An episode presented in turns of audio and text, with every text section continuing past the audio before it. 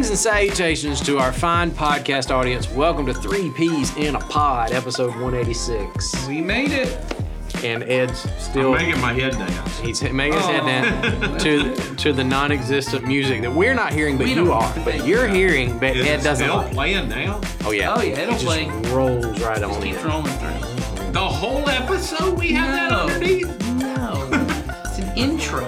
Okay. I Ed's thought- all Oh, upset no. because he doesn't like it. yeah. This don't is want this that. is this will be interesting to our uh, our our audience. Ed has never watched a TV show in his entire life.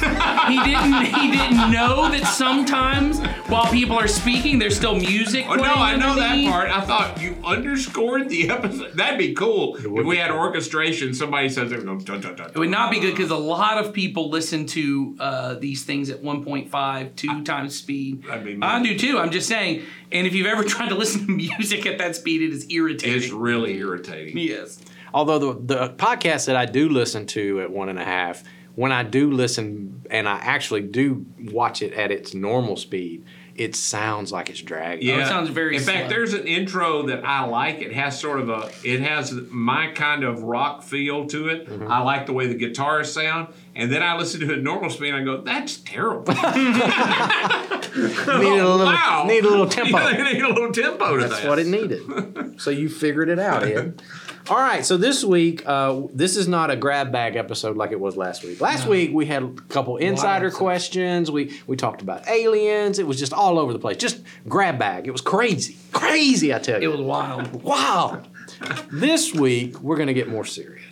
Okay. All right. Oh, Ed, did you see Ed's Uh, change my right face. there? His facial expression. That was all changed. the We're- acting we're I can do. His, his my tone, total act, acting repertoire. your tone changed. I'm so proud of the the solemnity of your Wow. of your countenance. and your vocabulary. I'm telling you, I have one. I know. I try not to use it, but this one, this one, hopefully, will will say, Bobby, you use your You, you, you're talking right now. What if It'd you're really using? tough if you're not using your vocabulary, Jason.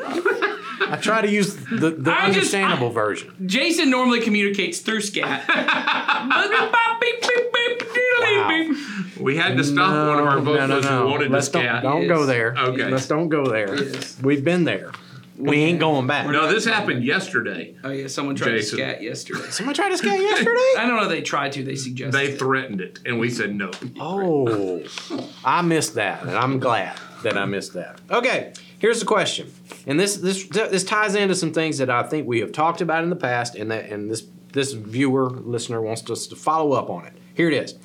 I've heard you say that what God wants is trust. yes. We have said that. So here's the question: Why so many commands then? Where does obedience fit into trust? Obedience is the response to trust. Hmm. If I trust, if I trust somebody, um, and they are certainly in a position of authority Hmm. in my life, Mm-hmm. then when they command me to do something, or if they request for me to do something, Mm-hmm. or instruct me to do something, obedience is the response. Hmm. Disobedience would be an act of uh, distrust of Okay. me saying, "I don't. I think my way's better." Which, by that nature, is saying, "I don't trust you. Hmm. trust know you. what's best." Okay. And then I would say as well, I think um, I do think that's right. That was that's primarily what I was going to say. But I was thinking as you were talking about it, I think spiritually there are instances where if you just start with obedience, and um, because I've often said to people, you may not yet trust Jesus, hmm. but you can try this stuff mm-hmm. Okay. and hmm. you can it can lead to trust hmm. because there are things Jesus tells us to do, and uh, they just work. Yeah. That's true. They just work. They uh, there is a blessing tied to them, and when you align yourself with what He is telling us is right about the world. You don't necessarily have to even buy that as true, but if you are willing to do it and obey Him, uh, So what you're saying is obedience can just start without trust. It could just be a thing Sure. of, and I've heard you say this before. You know, um, I, I learned that the way I was doing life wasn't working. Right. And so I was ready to try something else. That's exactly so right. So I decided that I would obey Jesus. That's right. and lo and behold, my obedience then led me to realize he was trustworthy. Yeah, I think there are a lot of people, um, you know, um, all the 12 steps are spiritual principles that come right from the scripture. They're all uh, clearly, they're, they're right from the, the Bible and particularly the New Testament. Yeah. And uh, most people who come into a program like that, they just are at the end of themselves. If it's mm-hmm. going to work, they have gotten to the end of themselves, which means they're, I don't trust me anymore. Mm-hmm. Mm-hmm. Okay. I have lost trust in me. And so I decide I can't, but I'm going to trust that he can. And so I'm going to let him, which means I'm going to do what he says. And I'm going to trust myself to a sponsor. And I'm just going to do what they say. And what you find is as you do it, you begin to develop trust, one in your sponsor, then in the higher power or Jesus. Mm-hmm. Uh, and it leads to that mm. because they are spiritual principles that just work. Okay. Mm-hmm. They just work. Mm-hmm. And And that's true in a lot of the scripture things. I don't want to Yeah. just make limited to the 12 steps. Exactly. I wondered as I was reading the question if the person who asked this had uh, the this assumption because it sounds like what I'm just trying to understand what you're getting at. Whoever sent us this question, that you know, if God just wants me to trust Him, then therefore He shouldn't give me so many rules. Well, I think because we think trust means belief. Hmm. That Well, but I also think I yeah. Go ahead. Finish what you were saying. I'm That's sorry. what I mean. I think when most people hear, if I say, "Do you trust me?" and they go, "Yeah," well, I go, "Well, then do what I say." Well, hmm, Yeah. you Because I was going to say, I think I think it ultimately comes back to, and I think this whole question does. Uh, it is ultimately a matter of authority and who has authority, um, and we have really, and I would say in kind of our stream, not for all Christians, because I know there are a lot of Christians that the authority thing has been misused with. Sure. But in our stream of Christianity, um, authority really has kind of, in, especially in evangelical Christianity, the authority is gets watered down sometimes, even to the place of us saying things like, uh, which was really big when I was younger and then into the teenage years. I know was. You know, it's not a religion, it's a relationship. Mm-hmm. And then that eventually leads to every conference I was at, people like, you know, prayer, you just talk to God like you talk to a buddy. So call him dude if you want to call him dude, you know, and you can say, and I'm not saying God's offended by these things, but the thing I often think is it does misplace, you're not talking to a peer talking to a friend is not the same thing as talking to a parent. I've had this conversation with my children because I was thinking, you know, the person who when I the when I tell them, hey, if you trust me, you do what I say. The person who has the biggest problem with that are my kids mm-hmm. because they go, why you got so many rules? If all you want me to trust you, well, the problem is I can't trust you right now, and I've had to tell them that because when I let you just go off and do what you want, you make decisions that are not in your best interest. You have to be trained in order to be trustworthy. That is a part of life. That part of my commands are to train you to be the kind of person who can be trustworthy. Well, the problem is when I'm 30, 33, or when I'm 55, I ain't no kid and you and I don't need nobody to tell me how to do things. Yeah, that's fine when it's your five year old and you want me to. You want me to train my five year old because when my five year old's in the restaurant with you and running around, you're thinking, why didn't he? And when you come to me and go, why don't you control that five year old? I go, well, I trust them to make the right decision. Mm. They're clearly not making the right decision, and you know this. Well, the rest of us think, well, I'm an adult. I don't need no one to train me. I also wondered as as I was to sort of bounce off what you just said, Nathan, is um, I would also ask the question back to a person who would ask this question: Is well, what what are you trusting God for? Sure.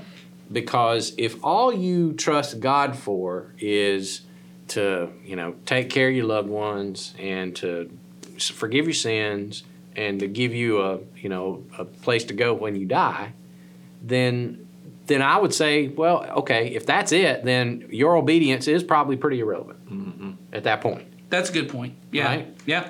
Um, but if I trust you, if I trust God, period, and it's not qualified, and there's not you know caveats to that, if I, He's just he's and we say it around here like this. He's right about everything. I believe he's right about everything. Well, then, then obedience for me uh, is is baked into everything at that Mm-hmm. point. I think obedience is the thing. So here's let me let me go go back to the point I was making to, Mm-hmm. to illustrate this because this is a really good point you're making. If if the point of my children obeying my commands is because they're afraid I'm going to kick them out of the house, Mm-hmm. you know, it, you know, it. Well, if you don't trust me, if I keep breaking the rules, what you going to do? Stop feeding me, kick Yeah. me out of the house? Well, no, No. no, because I I, I said this is what I'm going to do. Mm-hmm. If the issue though is, and this has happened with one of my one, my oldest daughter has lots of privileges that my younger ones don't, and one of them said the other day, "Well, when I'm 11, I'm going to get to do that." And I said to them, I just looked at them, I said, um, "I'm not so sure that's going to happen." Yeah. And they said, "Why?" And I said, "She doesn't get that because she's 11. She gets that because I trust her. Because when I leave her alone or when I'm not around, she acts the way that she would act if she was with me." Mm-hmm. But when I said to this kid, I said, "But I keep hearing from other people that when you're not with me, you act as if daddy's not around, so I'm going to do whatever I want to do." And I said, that breaks trust. So, are there things you're missing out on because I can't trust you? Yes, that's part of it. Mm-hmm. And I think we miss this sometimes with God. And that's what I mean by authority. A lot of us think God's sole authority in life is who goes to heaven and who goes to hell. Yeah. And so to go back to and your point, who who somehow takes care of my family in this mystical way Oh, yeah. that I determine what it means to take care of them, Sure. not God. Oh yeah. And that I it basically is I trust God to do what I want him to do. Mm-hmm. Mm-hmm. Mm-hmm. I, I I was sitting here I had to, I'm still not sure I'm gonna say all this right, so when I get off track y'all just interrupt and make it right. uh, there is a lot I think in the way that I had was taught Christianity growing up, and I probably have even taught this enough that people would see it, and a lot in our world that is little more than paganism and mm-hmm. superstition, mm-hmm.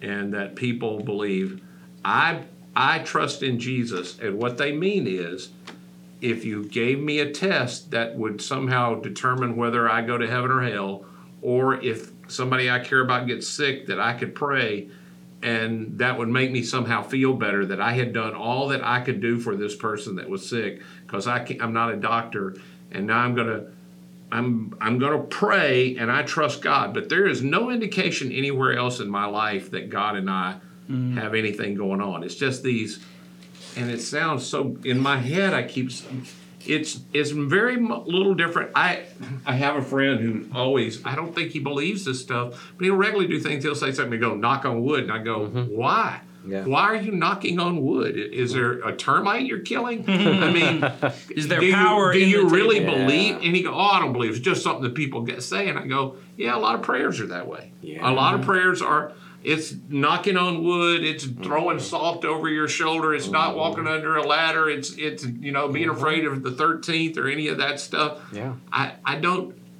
but trust trust is apparent Yeah. i mean it's just apparent Well, and you like know- you said you you can see in your one daughter that she can be trusted Yes, but that comes through that comes through a relational and relational. And I've had to say this to them before because we were talking about something. Oh, I overheard them speaking to an adult, and they weren't even being disrespectful, but they kind of came back a little flippantly with the adult. And I just pulled them aside. Everyone goes, "You don't get to talk that way to a grown up." And that that dichotomy to them was very hard to understand. And it's one of those things that is hard to explicitly explain. If i had to explain to you in explicit terms why you you need to show a certain level of honor to an older person it's not that they're more valuable. Mm-hmm. It doesn't mean that you for some reason it's okay to dishonor someone who's younger. But there is this understanding that you are a child and this person adult and part of the relational dynamic between the two of you is you you you do submit. You do look and go you know i don't get to say whatever i want to this person and just expect them to flippantly have to deal with it. And once again if you most adults appreciate that when they see a child who is respectful like that as opposed to ones who don't. And we look and we go oh well don't they have so much spirit? But we look and we go there is something to that. Well God's inviting us into that kind of a relationship, and we miss that. Doesn't mean He doesn't love us. And it doesn't mean we can't say what's on our heart to God. There is a difference, though, between me and God. And I think we miss this at times. He does have an authority in my life to, to tell me what to do and how to do it. And there is, it, I'm trying to say this in the right way, there is a relational dynamic that exists between that kind of a thing that when you talk about prayer and the way people talk about it, and I hear a lot of people say this to me, and they say, you know, prayer is a powerful thing. And I said, it is.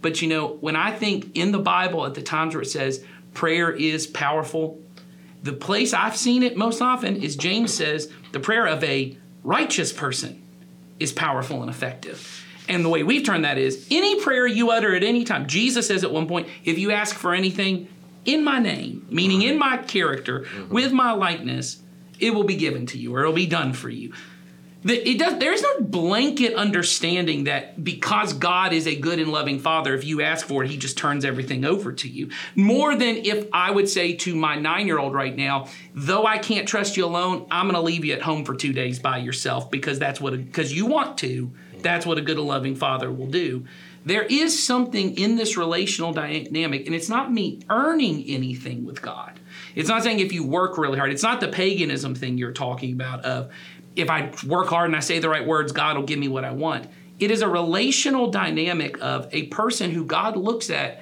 and sees as trustworthy and effective uh, and someone that he can trust or righteous in this term. There is a difference in that dynamic than just a person who goes, I believe God's going to save me from hell, and occasionally I'm going to throw things out to God. Mm-hmm. And for me, back to the, the rule part of the question, um, I would say if I become someone who is like you just described, fully, I fully trust God, you know, mm-hmm. which is a goal. Mm-hmm. I want to be someone who fully trusts in God. Then I think I would become less bothered yes. by the fact that He has rules for my life. And I, I, find this not just in other people, I see it in myself too. I get real upset. Well, shouldn't have to have all these rules. You know, we should be, you know, it, but then Paul talks about how there's freedom when we live underneath the law of Christ. Mm-hmm. So there's some kind of balance in there somewhere. I think it's that where, relational dynamic. It, well, and I agree. That's where I was headed. As my trust in Him grows, because my, my, my old, relationship in Him. I, will say this as well. I think the freedom, and I'm not sure. I I was sitting here thinking about. There comes a point. Why does God want me to trust Him? because ultimately he knows when I can come to the place that, which a lot of people say, of God said it, I believe it. Mm-hmm. When I can get to the place that really I trust God's character enough to know there is nothing He will ask me to do or any place that He'll ask me mm-hmm. to be mm-hmm. that is not for my benefit, mm-hmm. well, then it doesn't really matter that the rule doesn't make sense to me mm-hmm. or That's the right. circumstance that I'm in causes me ultimately to go, ooh, that feels uncomfortable. Mm-hmm. God wants me to trust Him because He knows for sure that we live in a broken world with broken situations, and in every life, there are going to be circumstances that are going to happen to His children that ultimately He wants us to get to place. There can't be a rule for everything. That's, That's right. right. So the rules the rules are to help me learn to trust Him so that when I'm in a situation where there can't be a rule for everything, I just trust Him. Mm-hmm. I just trust my Father is good. I'm in this situation. He is with me. His Spirit will guide me.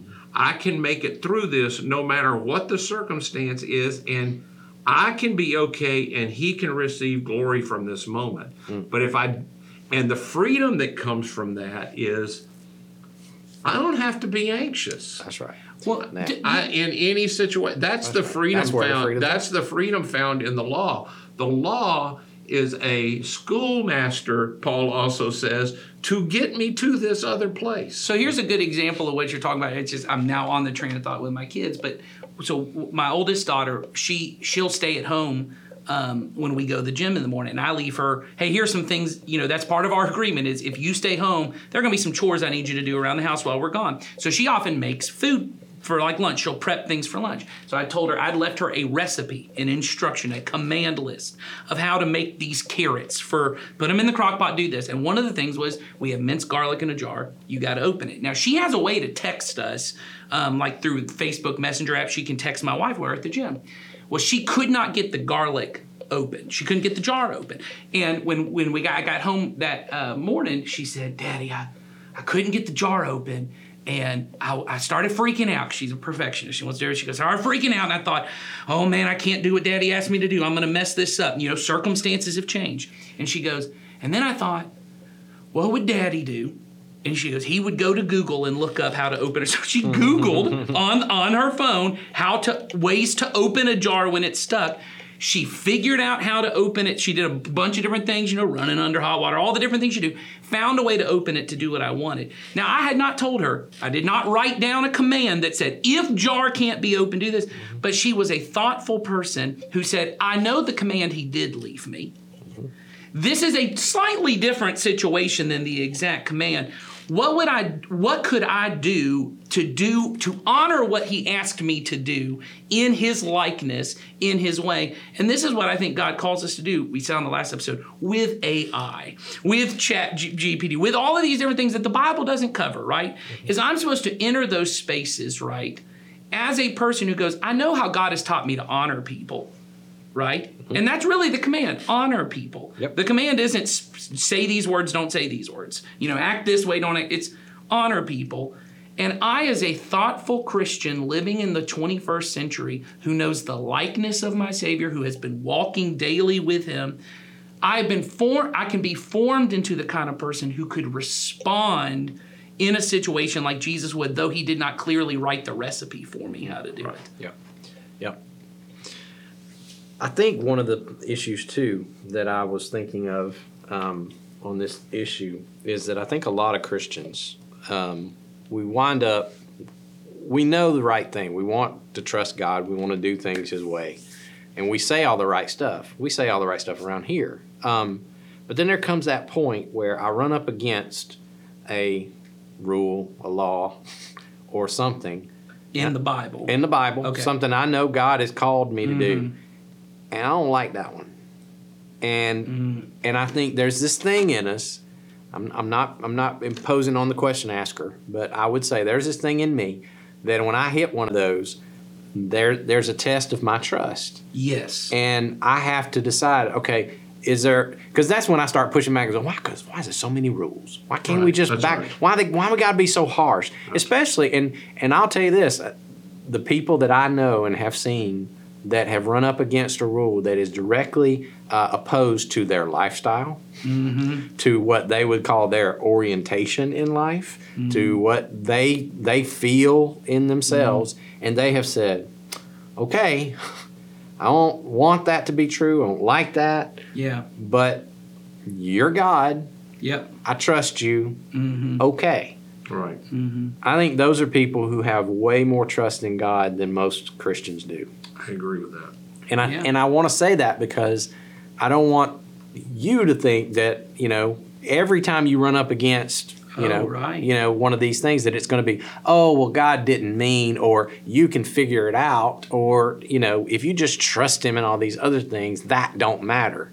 There comes a point where They all matter. they all do matter, and and I'm not saying we're all getting it all right all the time No, we're not. that's part of it's part of the discipleship journey. Mm-hmm. In fact, I think that is the discipleship I journey. It is me running up against the stuff that I have to decide how much do I really trust my heavenly Father That's right. to to do what he said. And back to your illustration to if I can't figure out how to do what he said, Yeah. knowing who he is, I will I will do what he said however I can possibly do it in the spirit of Jesus That's right.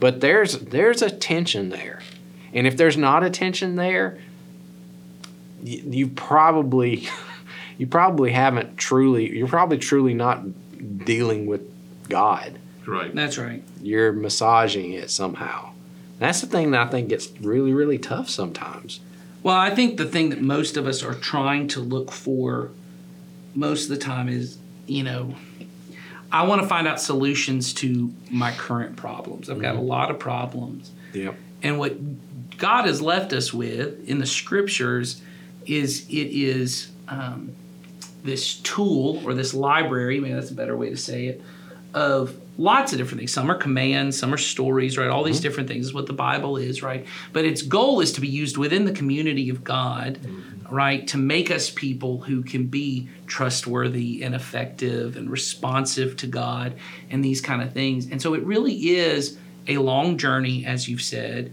And I would just encourage anyone who listens, if if your trust is what God wants, ultimately what God ultimately what God wants is He wants this loving relationship, this partnership between us and Him, but that it's really clear Jesus is still King. Like the partnership is not right. that somehow me and Jesus get on equal standing.